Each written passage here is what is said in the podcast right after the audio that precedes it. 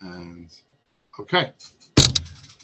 So last week got a little bit gypped because it was Lag BaOmer, and this week we keep having these double parshios. So you can't talk about each too much about each one. There certainly is a lot in this week's parsha.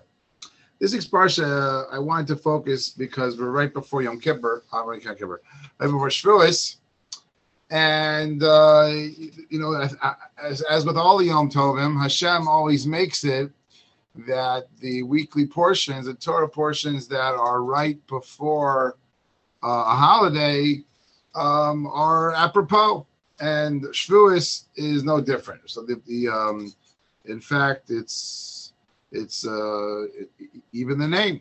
This week's parsha, the first parsha, is Parshas Behar, by the mountain. Which mountain? Mount Sinai. So certainly that's where we're headed to in a little over a week. Really important day for the Jewish people. And let's, the best way to prepare, there's two best ways to prepare. One, obviously, is to learn Torah, so you enhance your appreciation for the Torah, which is what we got. And also the way that the Jewish people 3,333 years ago got ready to get the Torah was they refined their character traits. They worked on their Midos. So this week's Parsha, I took a little time. If you mind the Parsha, there is really a lot about working on one's Midos, and certainly hopefully help me and hopefully other people get ready for Shavuos. So in Parachat, in chapter 25, verse 17, there's the idea that everybody talks about this. Most people don't realize that it's actual verse in the Torah. It says, "Velo sonu ish es amiso." Loosely translated, that means that a person should not hurt someone else's feelings. Everyone thinks maybe that's a modern 21st century softy thing, but it's actual mitzvah deraisa in the Torah. You fulfill a positive commandment if you don't do it, and it's a negative commandment if you do it, not to hurt other people's feelings.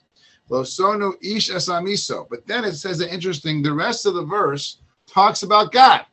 It says, V'yoreisa me'elokecha. Don't hurt someone else's feelings, and you will feel God, because I am God. So the commentators say, why you bring God into the picture? Just say, don't hurt other people's feelings. So I saw, I believe, as the Chafetz Chaim says, that a lot of times a person may not even realize that you intentionally hurt their feelings. A lot of times people's feelings accidentally get hurt. And sometimes we may even be cognizant and be doing it in a sneaky way or a subconscious way, or sometimes it happens in a way where the only one who really knows what's going on is Hashem. And that's what the Torah is telling us, says the Chafetz Chaim, that make sure when it comes to hurting someone else's feelings, Hashem knows exactly what you could have done and what you did do. And so therefore, when we're thinking about other people's feelings, don't just think, oh, is anyone going to realize? Is the other person going to realize? Even if the other person won't take it personally from you, but you pain them. This is a mitzvah in the Torah that we do. This is not a new thing. We do recognize emotional pain, so much so that it is an Isser D'Oraisa. It's a biblical prohibition. In fact, the famous Talmud Yerushalmi in Jerusalem Talmud, famous story with Pinchas ben Yair. Pinchas ben Yair was a Tana from the time of the Mishnayos, and he says, that's related about him is that he was walking by the Ginai River. I think it must have been a very, very strong river. I'm not sure which river that is today. And he was there with his students, and they needed to go, and there was no way to get through, and it was very, very strong. And basically, a miracle happened, and the river parted. It allowed for Reb Pinchas ben Yair, and really, first it was just him. His students saw what happened. They're like, oh my gosh, kind of like at the Yamsov. Nachshon went in and, do we follow? What was going to happen? So the Pinchas ben Yair yelled back and he said, whoever is careful not to hurt other people's feelings will not get hurt. And we see how powerful the idea of not hurting other people's feelings is, and keeping people's, self-respect where it is. Another really famous one, which really you hear this in probably, I think, in all religious circles and even very secular circles, it is professed, but I don't think they realize where it comes from. In chapter 26, verse 37, did I get that right? Yeah, 26:37. It's already in the next parsha. There you go. 26:37. Okay. This is talking about in the second half of the second parsha. It talks about curses that will befall the Jewish people if our relationship with Hashem is weakened. So it says, "V'chashlu ish b'achiv," a man will stumble over his brother. So Rashi says a famous line here. The line Rashi says is,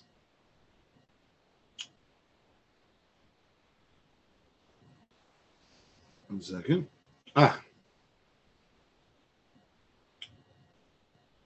Medrasho, says Rashi. What is the more deep understanding of this verse that a man will stumble on his brother? V'chashlu ish b'achiv, a man will stumble over his friend. Nichshal ba'avono shel zeh, he will stumble over the sin of his brother. What does that mean? Says Rashi, famously, Kol Yisrael Arevim Zeh LaZeh. Every Jewish person is a guarantor, is responsible for each other. Kol Yisrael Arevim Zeh LaZeh. Which means, says the way Medrash is understanding the pasuk here, that why are people in trouble? Because of other people's mistakes that you could have helped out with. If you were in a position to be a guarantor to help them not make those mistakes and didn't do that, says Rashi famously, everyone is a guarantor for each other. That's interesting. This verse is most famously used, it's more commonly used, when you have a problem, you need money, you need shelter, I should take care of you. Which is certainly true, but that's actually a different verse.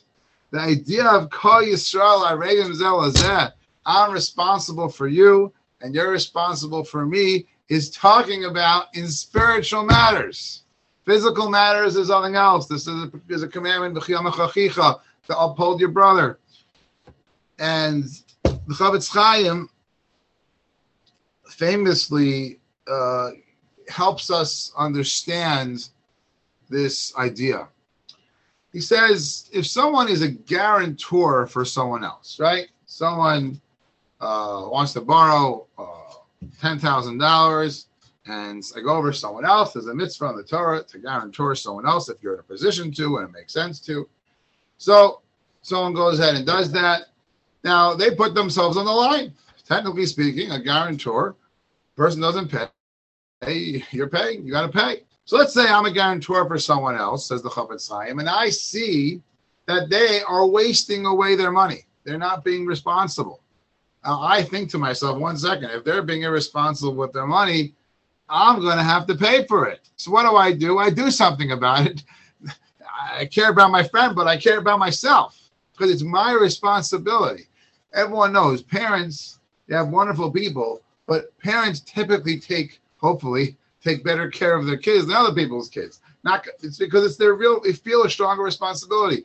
Says the Chafetz Chaim, the word that the Medrash uses and Rashi quotes is on purpose. It doesn't just say every Jew needs to care about someone else. Everyone has to help someone else. The word used is Kol Yisrael, every Jewish person, Arevim, which means they're a guarantor. An Arev is a guarantor. Arevim Zeh LaZeh. The same way that a guarantor feels that tremendous responsibility, and really in the full legal sense of the word,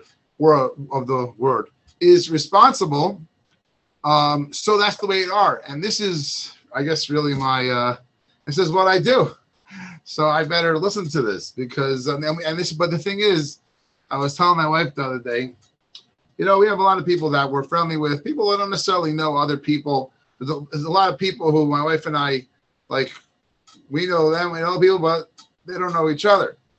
And sometimes we make the thing of saying, someone one time said to me, and we all do it.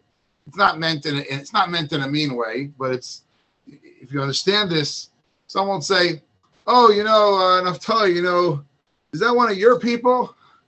And I started correcting people and correcting myself, saying, no, it's our mutual, it's our brother. We're all the same. We're, you know, there's no one Jew who is more responsible than anyone else. Everyone's got to do what they can do. Okay. So flip back. So we have Shemitah, the sabbatical year. This Rosh Hashanah will be a sabbatical year, which in America doesn't have much connotations, but in Israel it's a big deal. It does affect us in some ways, but it does talk about it again in this week's parsha.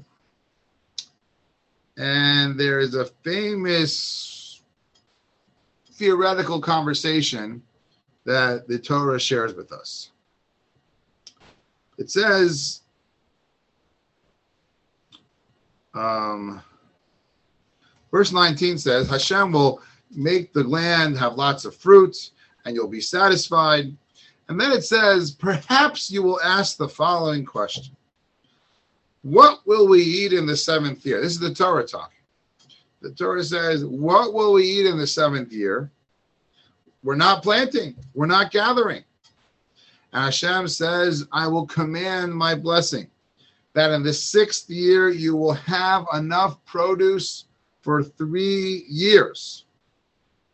Tremendous blessing. Incredible. This used to happen. You know, I don't know if today it happens. I don't know if we're deserving of such a blessing. But that is a blessing which definitely happened, and the Torah records it. But the Torah also records that in Shemitah, this is also famous, that one of the blessings was va'achaltem lasova. They would be satisfied and become full with less food, right? So what they would know is, you say someone usually would need 3 slices of pizza. They'd have the 1 slice of pizza, and somehow miraculously you're full. So everybody asks over here, why do you need both blessings? If you keep Shemitah, you observe the laws of the sabbatical year, and you get a bumper crop of 3 years, then you have plenty of grain. And if your grain, your food fills you up with less, then you don't need as much food, then you don't need the bumper crop. So that's the question. So I think I heard it by friend. I saw it by friend. I think this is where I saw this. I'm not quite sure. But I do remember the idea clearly. The idea is that they actually are both true. And different people got the blessing that made sense for them based on their level of faith in God. And this really is the way it works even today. So to just explain the verse first, if someone had a perfect trust in God, they said, you know what, I'm not worried about this. Then they didn't need the money in the bank. They didn't need the bumper crop. To get a bumper crop, it means that once you get it, then you know you don't really have to have that much faith because you have it in the bank. But someone who has a full faith in God doesn't need the money in the bank. And they got the tremendous miracle of having their food accomplish more. And this is really true today. Sometimes I have this conversation with people. You know, sometimes, believe it or not, sometimes people actually ask me about how much they should give, how much is responsible to give. And thank God, I actually really feel very privileged. I really have had the merit to enable people with very, very large discretionary income to give a lot of money, because they understood more how the Torah views money and what is considered prudent and what's considered miserly and what's considered generous. And the general rule, which the Chazon Ish famously talks about, and the Sha'ar Bitachon and the gate on trusting God, he explains that the reality is God's in charge. Our work is all facade. We can put in lots of work and nothing happens. We could put in no work and things happen. We all see that all the time. I certainly see it all the time. So how much do I have to do? So the Chazon Ish explains that the way it works is you have to do enough work that you actually feel comfortable. Not someone who's out to lunch and being naive and not thinking, not in touch with their emotions, but someone who is fully cognizant. They're in the driver's seat, and they feel God. They feel God there, and that's why a person can put in a 9 to 5, and then go home to their family, because he said, "Look, I put in a good day's work." And we see great people throughout history. Shem Bayachai was one of them, that they really, really felt God. And when you really feel God's right there, you don't need money. It's like when you go somewhere with your rich friend, you go somewhere with your parents, you don't feel the need to bring cash. Because, yeah, my parents got this one, my friends got this one, my brothers got this one, whoever it is. And that is a very important, and this doesn't only apply to money. It applies to health.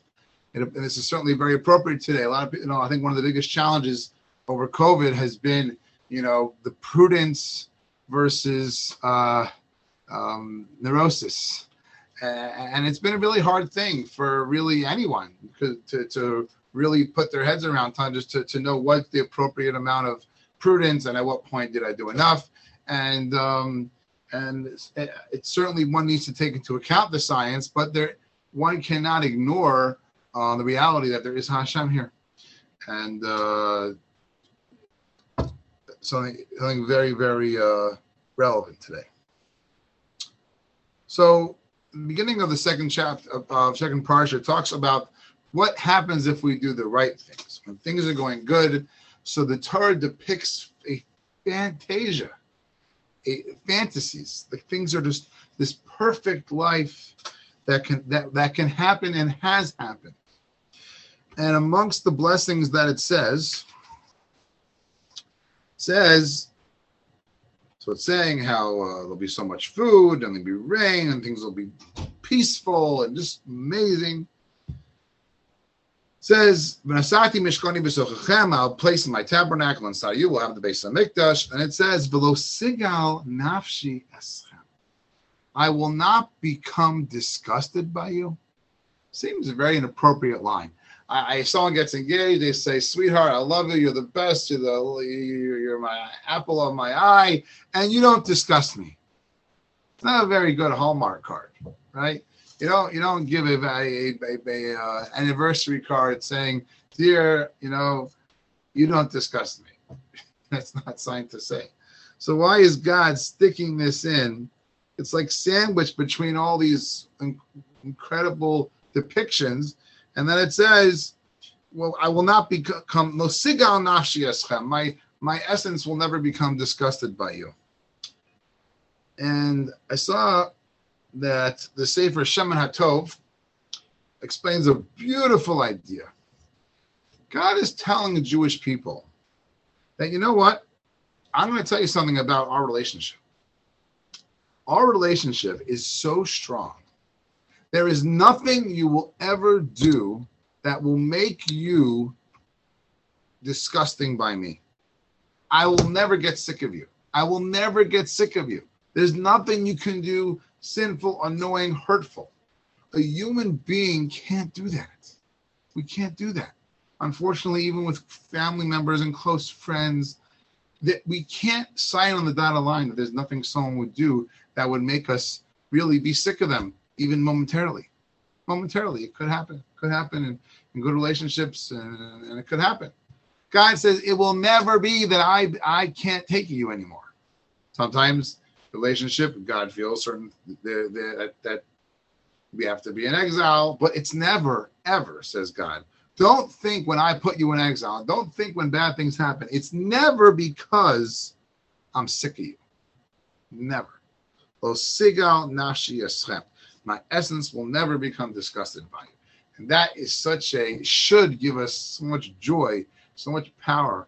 And whenever we're feeling down and that nobody likes us, no one cares about us, and we're scared, and we always can know, it's the hard thing to develop, but we always can know that God cares about us, loves us, and we're not disgusted by him. There's a lot of discussion today about how independent a person should be. You know, how much do you allow social pressure to dictate? How much do you allow social norms to inform our decisions? And in chapter 25, verse 9, talks about the Jubilee year.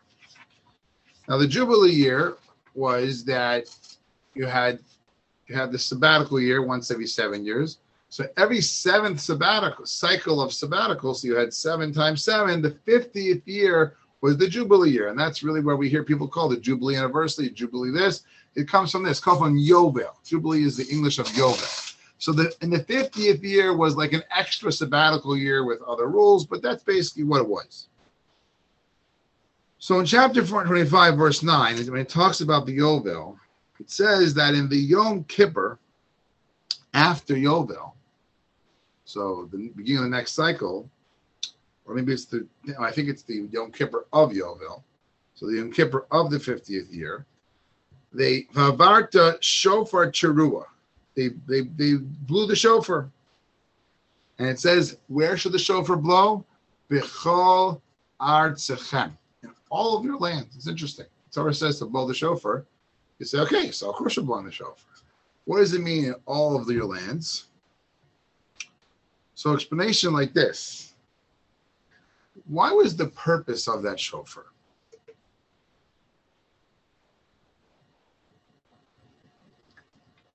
The purpose of the shofar was there were numerous rules. It's actually a person owned the real estate, a person owned a respectable slave. It wasn't like an indentured servant. It wasn't anything that was cruel. It was actually usually a kindness.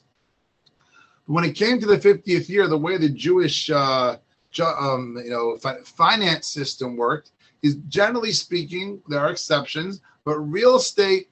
Any assets, as many of a person's assets go back to their original owner. And that could be a very hard thing. A person owns something, own a property, to give it back to the original owner. But what happens is they blow a shofar everywhere you go. So everybody hears the shofar. So what's the Torah telling us? The Torah, now God in his infinite wisdom felt this is the most appropriate thing. But it's still, Hashem understands that it's difficult. It's very difficult. We find in many places in the Torah that Hashem understands parting with assets, parting with money is difficult. And Hashem said, you know what, let's make this a group activity. Let's employ, instead of using sometimes social pressure, which has bad connotations, let's use social pressure in a good way. Because I'm like, one second. If I'm giving back my piece of real estate, he's also giving back his real estate. I have to let my servant go. He's also letting his servant go. Social pressure could be a good thing. And this is something when a lot of times today a person says, I want to do things because I'm an independent thinker. Judaism is replete with use the power of the community. Everyone talks about community. The main purpose of community is for the environment that will help you do the right thing. Yes, people help each other out physically, financially, all those things, emotionally. But the main thing, again, this is it's interesting. A lot of times people think of community as like who takes care of you. But the main thing of community, says the Torah, is the spirituality. And that's really what a Jewish person looks to where they want to daven, where they want to live, who they want to spend time with. It's about what's going to be best for my soul. And a lot of times what's best for the soul isn't always best for the other factors. But the soul is the most important thing, because the soul's forever. The soul is who you really are. It says in chapter 25, verse 14, Al tonu ish es achiv. A person should not cheat someone else. Why are we talking about cheating smack in middle of Shemitah? Sabbatical year. Sabbatical, all kinds of rules with agriculture. And why are we talking about cheating? So the message is obvious. What's the concept of a sabbatical year? The concept of a sabbatical year is you're not supposed to take care of your land and let God do all the work. Things, you know, six years you show your control, you feel you're in control. Once every 7 years, the same concept of Shabbos on a micro level. This is a macro level. And well, why would a person cheat? A person would only cheat if they don't believe in God. A person would only cheat if they don't believe that God has the ability and is interested in what's best for you and is in control. And therefore, you feel the need to cheat. This is always a challenge you have. I know I deal more and more with money and taxes and all kinds of things, and try to make sure you do the right thing. And really, to do the right thing, if you believe in God, is easy. Because, but if I'm gonna do something that's not really true, or to do something that would hurt someone else, well, I would only have to do that if I feel I need to do it to get it. But if you believe in God, God's going to get you whatever you need, regardless. I remember last year, you know, so I made some money on the side. You know, as a rabbi, trying to make, you know, there's certain rabbinic things that make you money on the side, all kinds of rabbinic activities. And I added up to it was more than a few bucks. It certainly wasn't, you know, thank God, with 7 kids and was trying to make up lost ground. But it was a decent amount, and it was on a W-2. And I really didn't want to pay taxes on that money, because it would be having to pay money that I didn't already spend, and I would just have to find somewhere to pay.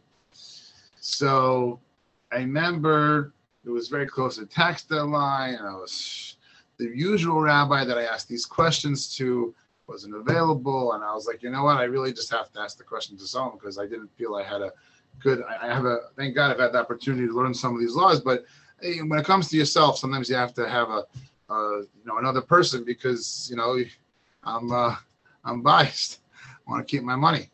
So I call a different rabbi than I usually do, and I told him the situation. He asked me a few questions. He's like, "Yep, you gotta. That's taxable," and it cost me a couple $1,000, and it was a little challenging, you know. And I remember at the time that you know, money's from God, and God wants me to do this, and God wants me to have more. I'll get more. So that's the way it's supposed to be. Now, the Chafetz Chaim, I believe, takes this to another level. The word al tonu ish es achiv, while it's certainly in the literal sense is talking about cheating, it also means to make sure you're nice to other people. Don't hurt people with their money. Don't hurt people with their emotions, like you mentioned before. And really, if you think about it, the reason why I would cheat and the reason why I will be not nice to someone at their core are from the same place.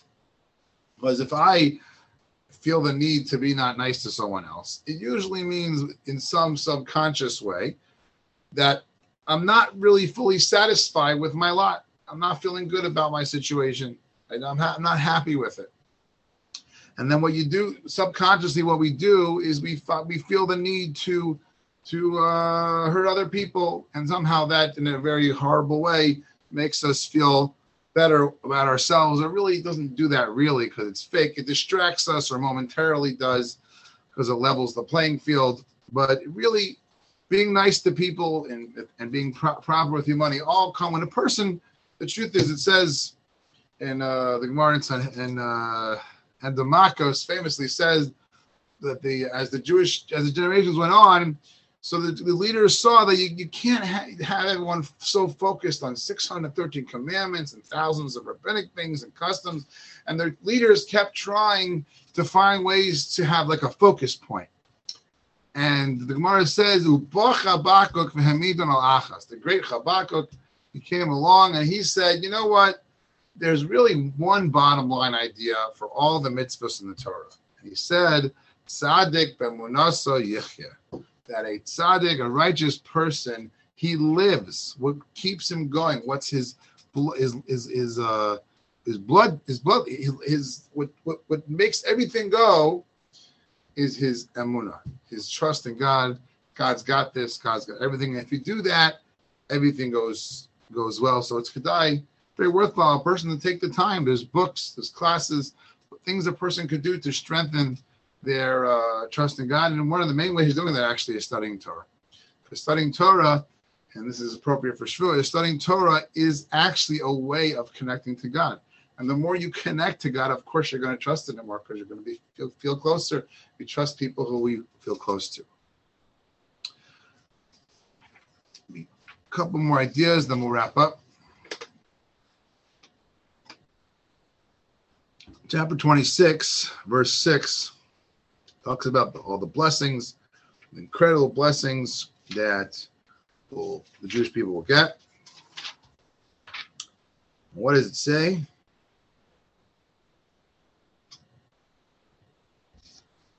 I don't have the right verse. Oh, chapter 26, verse 6. Some of all the incredible blessings, a bounty, and then it says, "V'nasati shalom ba'aretz." I will place peace in the land. You'll be able to lie down. And you will not tremble.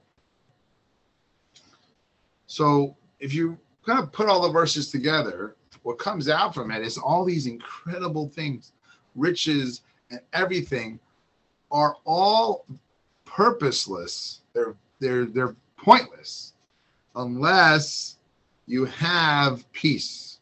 You find this throughout the Torah. It says, "Ein kli masik bracha l'shalom." The only thing that keeps everything you have together is peace.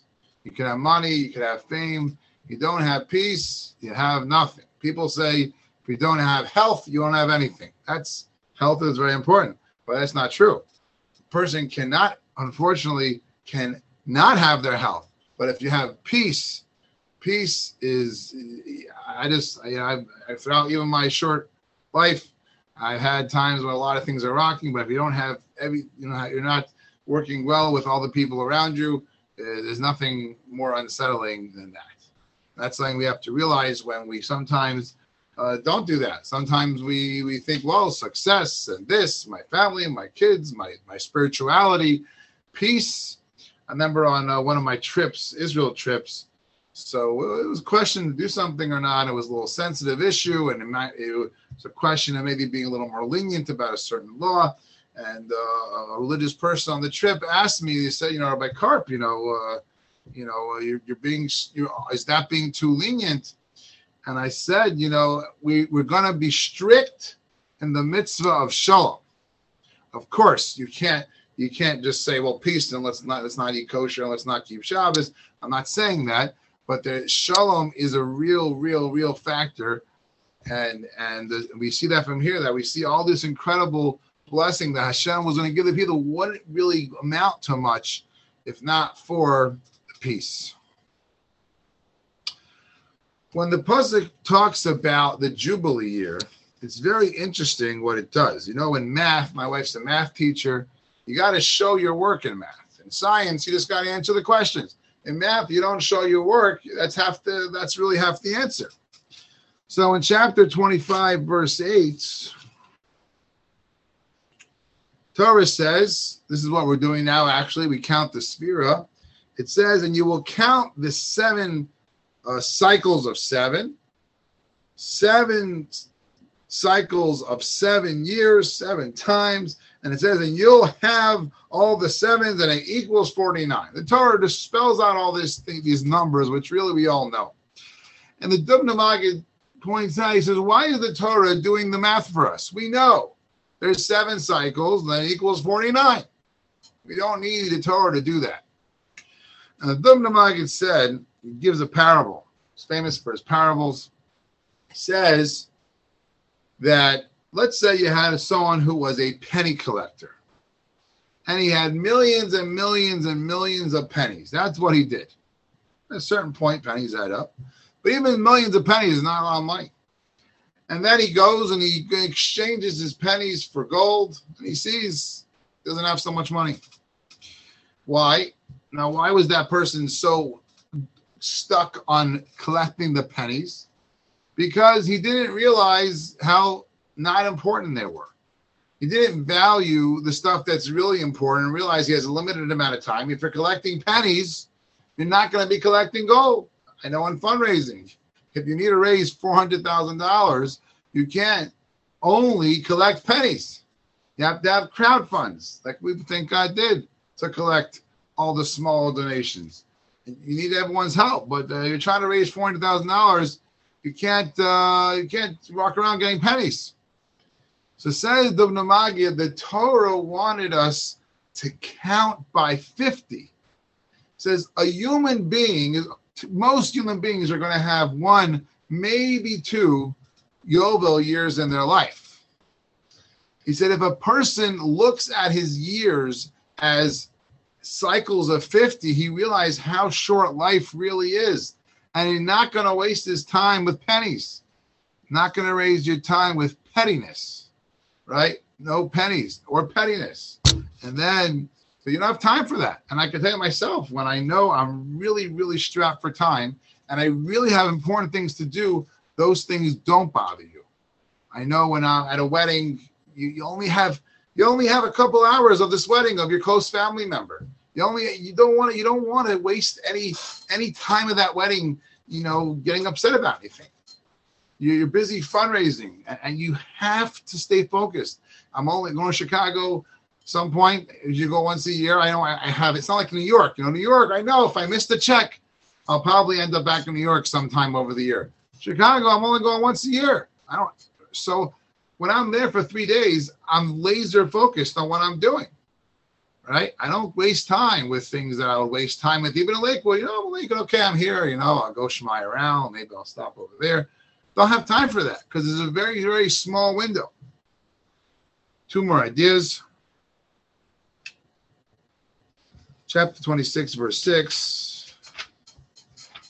Chapter 26, verse 6.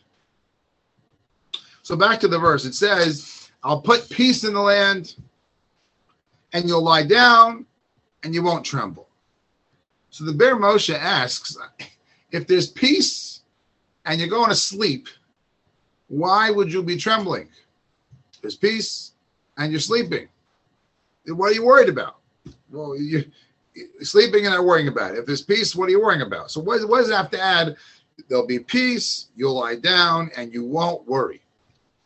So I'm going to close with these 2 really, really profound ideas. The Be'er Moshe says, you know what can happen even when you have peace and even when you have lots of money? What could creep in? Jealousy. That can, even when you have all the money in the world and everything really is perfect. Says the Be'er Moshe, Hashem, if you are deserving, Hashem will give you the bracha that you will be spared, you will merit to be spared the feelings of jealousy, which we all are not spared from. And it's a hard thing to do. So Hashem says, you'll get the blessing. And what's the lesson? We have to be cognizant of that. Things can be so good, and the only thing that's bothering us is just that we're jealous. But really, everything is perfect. Everything is perfect. And similarly, it says in chapter 26, verse 17, it's discussing the curses now. It says, "V'radu b'chem sonechem." You will be your people who hate you will run after you. It says then you'll run away. What does it say? You'll be running away and there'll be nobody chasing you. Says, I think it's also the Be'er Moshe says, that's the biggest curse. The biggest curse is when we're worried and there's nothing to worry about. Because if I'm worried, I don't have money, and I don't have money. If I'm worried, I don't have health, and I don't have the health. Then okay, so you can work, you can go to a doctor, you can make money. But if what you're worried about is not even there, that's the biggest curse. And that is a curse. It's hysteria. It's a sickness. It's an emotional, really a spiritual sickness. And says Hashem, if you don't behave, you don't treat our relationship properly, you will get the curse, the worst curse of running away when there's no one even running after you. Right?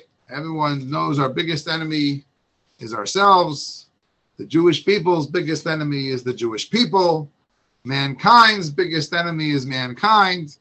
And then after that, everything's fine. The animals aren't like that. Animals don't do that. Animals don't have a soul the way we do. They have a spiritual component to them, but not the way we do. So just a quick review. A lot of powerful ideas. First, we saw how it's a mitzvah in the Torah to not hurt someone else's feelings. It's a real mitzvah. The same way you would never put pig in your mouth. Not easy, but really is the same thing. Not to hurt other people's feelings. Talked about the famous idea of Kol Yisrael Arevim Zeh LaZeh, that I'm a guarantor for you. That really is talking about spiritual matters. If I can somehow help you spiritually, I have to help you. We talked about the different types of blessings that were given to the people in the sabbatical year.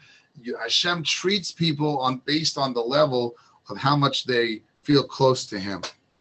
Talked about why is it say that in the blessings that Hashem says He won't be disgusted with us, and that is to give us the inner security that there's nothing we can do that would make Hashem be sick of us or disgusted by us. He cannot like what we do. He can think it's wrong, but there's nothing we could do to make Hashem get sick of us. And just a little lesson, we want to be those kind of people. We want to exude that to our close family and friends, that even though there's things that they can do that would annoy us, that we want it as much as we can. We're not like Hashem, but they should feel there's nothing we can do that would make us, that we had enough of them. We could be annoyed, we could be upset, but we don't. God forbid, we don't want them to that we had that we had enough of them. And that's the most powerful thing. They say that's what parents do. The parents can do for a child for the rest of their life. It is really very hard to replace that. You see that. You know, there are people who make up for lost time, but kids who, God forbid, didn't have that, they're always catching up, never catching up. We said how the purpose of the shofar by the Jubilee year was to elicit the power, the positive power of social pressure, and we should use that social pressure. We should create a positive social pressure. We talked about that the essence of cheating and the essence of not being nice to people is a lack of trust in God. We talked about how peace is the most valuable thing. The Dubno Maggid explained how we should not walk around collecting pennies. We should not be petty. Talked about from the Be'er Moshe how the jealousy could mess up everything. And we talked about how the worst thing could be when a person is just running away from nothing, and we should identify when that's happening. And we have 1 week to Shavuos. Let's continue to get ready. Have a beautiful Velo.